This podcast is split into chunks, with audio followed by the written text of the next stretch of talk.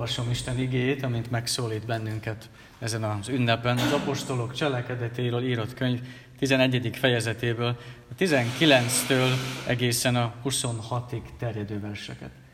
Hogy Isten igény miképpen szólít meg bennünket az apostolok cselekedeteiről írott könyv 11. fejezetéből a 19-től a 26-ig terjedő versek által, kellek hallgassátok meg helyeteken maradva.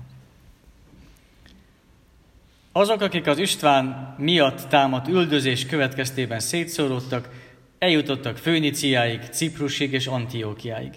De senki másnak nem hirdették az igét, csak a zsidóknak.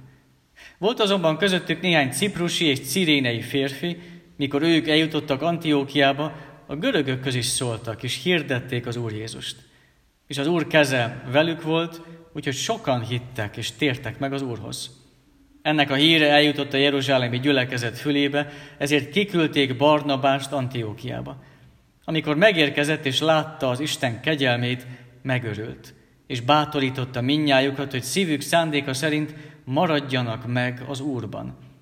Mivel derék ember volt telve szentlélekkel és hittel, és igen nagy sokaság csatlakozott az Úrhoz. Barnabás azután elment Tárzusba, hogy felkeresse Sault, amikor megtalálta, magával vitte Antiókiába. Így történt, hogy egy teljes esztendeig dolgoztak együtt a gyülekezetben, és igen nagy sokasságot tanítottak. A tanítványokat pedig Antiókiában nevezték először keresztényeknek.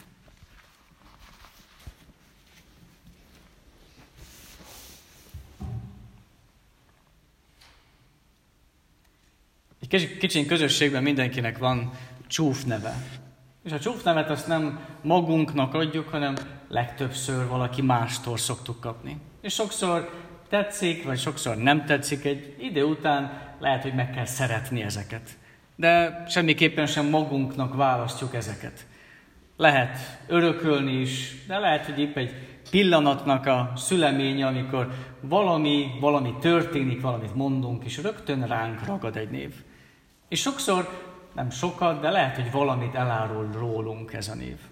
Akár hogyha például Rigó névre gondolunk, akkor tudhatjuk azt, hogy szépen énekelt. De nem mindegyik ilyen csúf név, ilyen szép, nem mindegyiket viseljük ennyire szívesen is, sőt, van, amikor lehet, hogy szabadulni kell ezektől a nevektől, de van, amikor meg kell szeretni. Valamikor meg kell szeretni, hogy igazán tényleg a miénk legyen, és rólunk szóljon. És eleinte a keresztény szó az egy csúfnév volt. Antiókiában így nevezték legelőször a keresztényeket. Amikor üldözték őket, és menekülni kellett Jeruzsálemből, a, a fővárosból, a menhelyből, akkor nagyon sokan a pogány Antiókia városába menekültek el, és ott még, még nem ismerték őket. Annyit láttak igazán, hogy ezek egyfolytában Krisztusról beszélnek, az ő nevében gyűlnek össze, hát akkor elnevezték Krisztiánosznak őket. Ami annyit jelent, hogy Krisztus követő, Krisztus támogató, vagy Krisztus hordozó. És nem úgy, hogy valami szépet mondjanak róluk, hanem hogy valahogy lehessen őket is nevezni, megkülönböztetni a többi hittől, hát akkor nevezzük őket keresztényeknek. Hát legyen valamilyen nevük, egy ilyen csúf névszerű. És csúf névként indult, amit aztán idővel a keresztények magukra vettek, és megszerettek. És nyugodtan mondhatjuk úgy, hogy megszerettük, és a miénk lett. És ha már a miénk lett, akkor ennyi idő után, ennyi év és évszázad után viseljük és hordozzuk, akkor érdemes feltenni a kérdést, hogy akkor mennyire mondható, hogy tényleg ez a miénk, ez a név? Mennyire látszik rajtunk? Vagy akár mennyire mondanák mások is ránk, ha ránk néznek, hogy Hát ők, ők a keresztények. Mennyire szívesen viseljük ezt a nevet, ami a miénk. Olyan tudunk úgy élni, hogy tényleg másoknak Krisztus jut eszükbe rólunk? Ugye nemrég konfirmáció alkalmával is elhangzott ez a KT kérdés, hogy miért neveznek téged kereszténynek. És a, a válaszban nagyon szépen meg van fogalmazva az, hogy azért, mert én hit által Krisztusnak a tagja vagyok. Azért, mert vallom az ő nevét, Krisztusnak a nevét.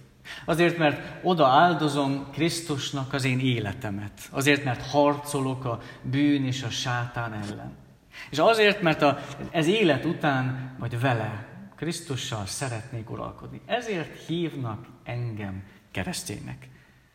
Tudjuk így vallani ezt a nevet, tényleg így a miénk, hogy ezt magunkévá tudjuk tenni. Persze a történet, az a rövid, rövid kicsin történet az apostolok cselekedetéből kimutatja számunkra azt, hogy mi van mögötte, hogy miért is nevezték így őket, mit láthattak, mi lehetett a szemük előtt. Jeruzsálemből menekülni kellett nagyon sok keresztény embernek, és az előzmény az, hogy az egyik gondozót, Istvánt megkövezték és megölték. És hogyha még a tegnapi igét is ide kapcsoljuk, akkor tudhatjuk azt, hogy gond volt az első gyülekezetben, szervezési gondok merültek fel, viszály lehetősége merült fel, mert nem tudtak mindenkire odafigyelni, és akkor választottak két görög gondozót, akik odafigyelnek az özvegyasszonyokra is, mert nem mindenkire tudtak egyformán gondoskodni és odafigyelni. És választottak két embert külön erre a feladatra, hogy ők figyeljenek oda azokra, akik esetleg háttérbe szorulhatnának. És ebből megint növekedés lett. Meg tudtak oldani egy problémát. Egy nehézség, ami lehet, hogy szakadáshoz vezethetett volna, de mégis a Szentlélek segítségével, vezetésével megoldották ezt, és növekedés lett belőle. Sok volt a munka, így akkor választottak még gondozókat, hogy tudjanak segíteni mindenkin. És Istvánt, az egyik ilyen gondozót a hétből, az egyiket megölték. Jóval később megkövezték őt. Az ő hite miatt áll hírekkel megölték és megkövezték. És ha neki ez lett a sorsa, akkor úgy mindenki megijedt, és azt mondták, hogy nekünk innen menekülni kell. És ha nézzük ezt a folyamatot, akkor láthatjuk, hogy nehéz lehet az, amikor végre sikerült egy, egy érzékeny kérdést megoldani, akkor következik nem sokára a másik. Amikor végre meg tudtak oldani, hogy tényleg együtt tudjanak maradni, és ne legyen belőle szakadás, tényleg odafigyeljenek mindenkire, és legyenek tényleg egy gyülekezet keresztényként, akkor erre István halála mindenkit szétszól, és mindenkinek menekülni kell. Végre egyek lehettek, és akkor megint jön egy gond, és szétszólottak mindenfele. Akkor már keresztény emberként sem lehet valami biztosba megfogozni, és végre egy helyben maradni. És az első kereszténynek is meg kellett tanulniuk azt, hogy mi magunk is egyfolytában benne vagyunk, és próbáljuk megtanulni azt, hogy a megoldások azok nem állandóak. A megoldások azok nem állandóak. Mindig újat és újat kell találnunk. Mindig össze kell üljünk, mindig gondolkodnunk kell, mindig kínlódnunk kell, hogy valahogy meg tudjuk oldani, amilyen helyzetbe belekerülünk. Nincs olyan megoldás, ami örökké tart. Nincs olyan megoldás, amire azt mondhatjuk, hogy ezt mi megoldottuk, akkor soha többet, még az unokáinknak sem kell ezzel kínlódniuk többet. Az emberek azok változnak, az egészségünk az változik, az épületek azok újak, de aztán tönkre mennek, gondoskodni kell róluk újra, és újra gondokat meg kell oldani. Meg kellett tanulja az első keresztény gyülekezet, hogy mi is újból és újból bele kell törjünk, és meg kell tanuljuk azt, hogy a megoldás az nem örök hanem a forrás. Isten igéje az örök. Nem a megoldásokba kell nekünk kapaszkodni, hanem Istennek az igéjébe kell kapaszkodni, mert az örök. Minden más változik, és minden más tönkre megy, de Istennek az igébe még üldözés közben is kapaszkodni lehet. Bármilyen élethelyzetbe lehet. Mert akik elmenekültek Jeruzsálemből, azok mind magukkal vittek valakit. Krisztust. Magukkal vitték Krisztust, és így terjedt el az örömhír. Ez volt Isten szándéka. Hogy ne csak ott maradjanak egymás között, hanem vigyék tovább. Lehet maguktól nem keltek volna útra, így viszont muszáj volt. Ez volt az Isten akarata. Semmi más ne legyen biztos a számukra, csak egyedül az Istennek az igéje. És ezt élték át akkor, amikor menekülni kellett. És ebben, ebben vagyunk mi is benne. Ezt szeretné Isten, hogy jegyezzük meg egy életre, örökké csak egyedül az ő igéje tart, csak abba kapaszkodhatunk. Ebben a mostani bizonytalan világban számunkra nem az az örömír, hogy hát ha félre teszünk, akkor velünk minden rendben lesz. Nem az az örömír, hogy vigyázzunk magunkra, vigyázzunk a magunk dolgaira, és akkor minden rendben lesz a mi életünkre. Nem az az örömír, hogy kössünk biztosítást, tegyük félre a bankba, vagy vigyázzunk rá kellőképpen, és akkor jó lesz nekünk a mi életünk. Számunkra ebben a mostani bizonytalan világban az egyetlen igazi örömhír az, hogy ragaszkodjunk Krisztushoz. Ragaszkodjunk ahhoz, hogy tényleg ő legyen az, akit mindig magunkkal viszünk. Bárhova. Az örömhírbe is, az ünnepbe is, a nehézségbe is, az üldözésbe is. Hogy ehhez kérjük Istennek a szent lelkét, ehhez adjon ragaszkodást nekünk minden helyzetben. Azért is különleges Istennek a megoldása ez, hogy üldözés által viszi tovább az örömhírt mindenhova, mert így olyanokhoz is eljut az örömhír, akik másképp nem hallanák. Másképp lehet, hogy nem jutna el hozzájuk. És nagyon sokan a menekülők közül, amikor elmentek a saját otthonukból, és elmentek egy másik helyre, akkor csak a sajátjaiknak adták, csak a zsidóknak mondták el, hogy igen, mi hallottunk erről a Krisztusról. De azt olvassuk, hogy elég volt egy pár ember, elég volt egy pár kivétel, aki úgy gondolta, hogy erről azért mindenkinek tudnia kell. És amikor Antiókiában egyre többen és többen hallanak Krisztusról, és egyre több és több ember csatlakozik a gyülekezethez, akkor Jeruzsálemből küldik Barnabást, hogy menjen és nézze meg, mi van ott. És amikor ő lemegy, és megnézi, hogy hogyan nő a gyülekezet, és látja a mindazt, ami történt, a szívében öröm van, és egyetlen egy tanács fogalmazódik meg, főleg az ő gondolatában, az szívében, hogy maradjatok meg az Úrban maradjatok meg az Úrban.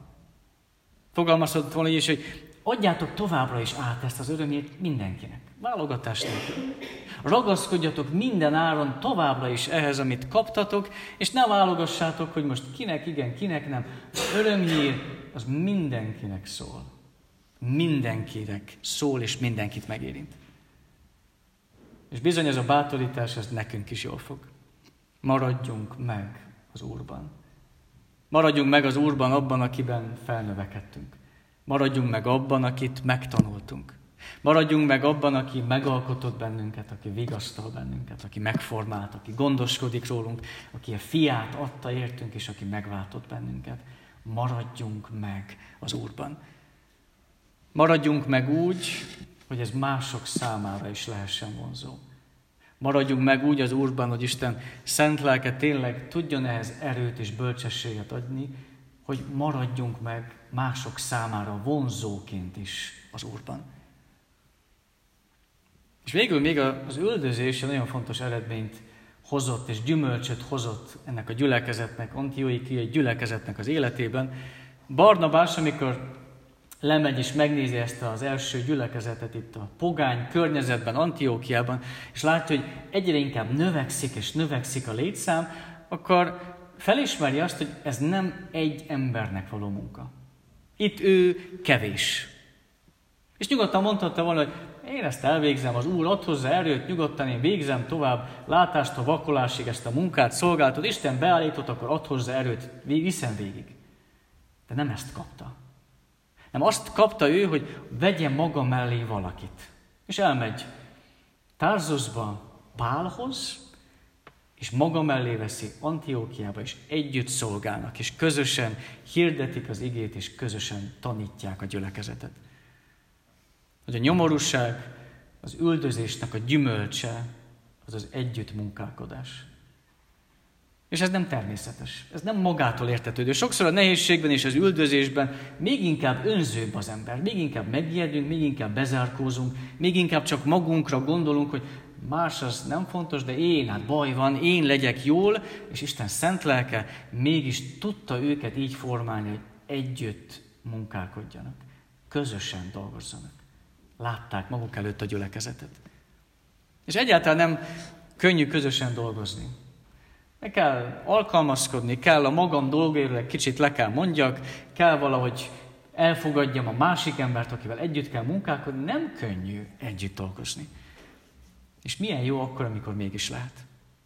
Milyen jó akkor, amikor például a templom kertben meg tudjuk tapasztalni azt, hogy közösen rendbe tudjuk tartani ezt a kertet, ami egyre nehezebb feladat, és mégis kicsiny közösségként, közösen feladatot vállalva törekszünk arra, hogy közösen rendbe tartsuk.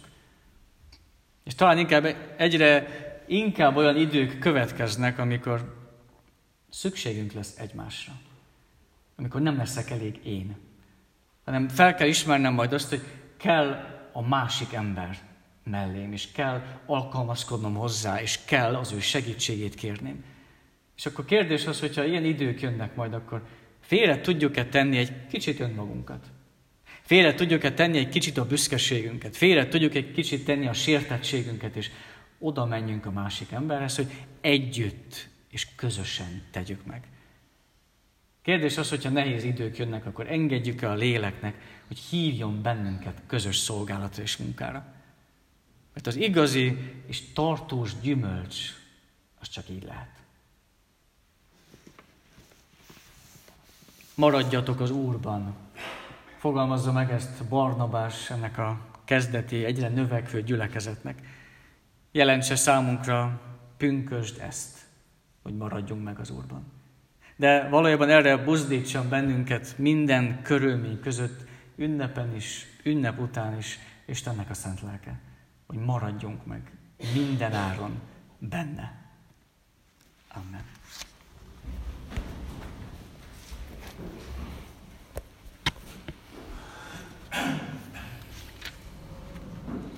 A 404. énekünknek az első versszakával válaszoljunk az igére. 404. énekünk első versszaka.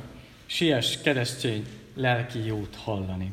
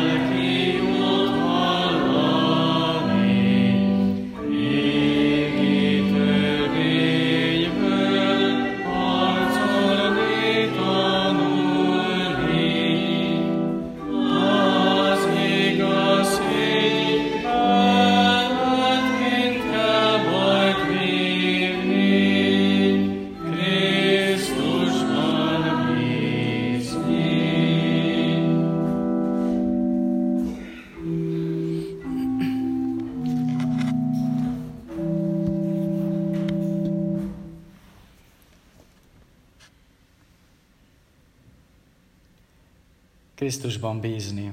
Milyen jó, mikor minden körülmény között ezt tudjuk.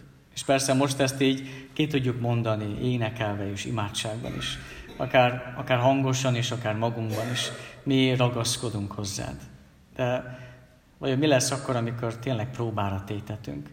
Vagy mi lesz akkor, amikor nehézséget vagy üldözést látunk magunk körül, vagy akár a saját életünkben is?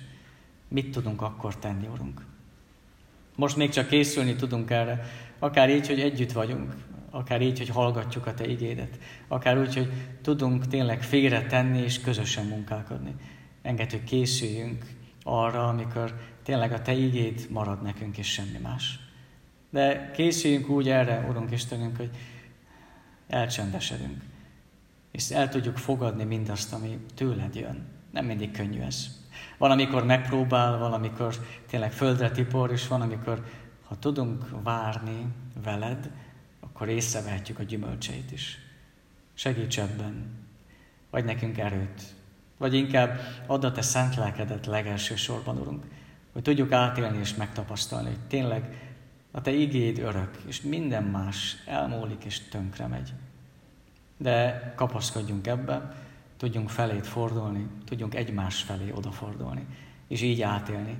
A szent lelked vezet, egyétesz, közösséget formál. Ebben vezes minket is, Urunk Istenünk. Ünnepen és ünnep után is. Jézusért, a Krisztusért. Amen. Bizalommal tárjátok fel szíveteket Istenem. thank you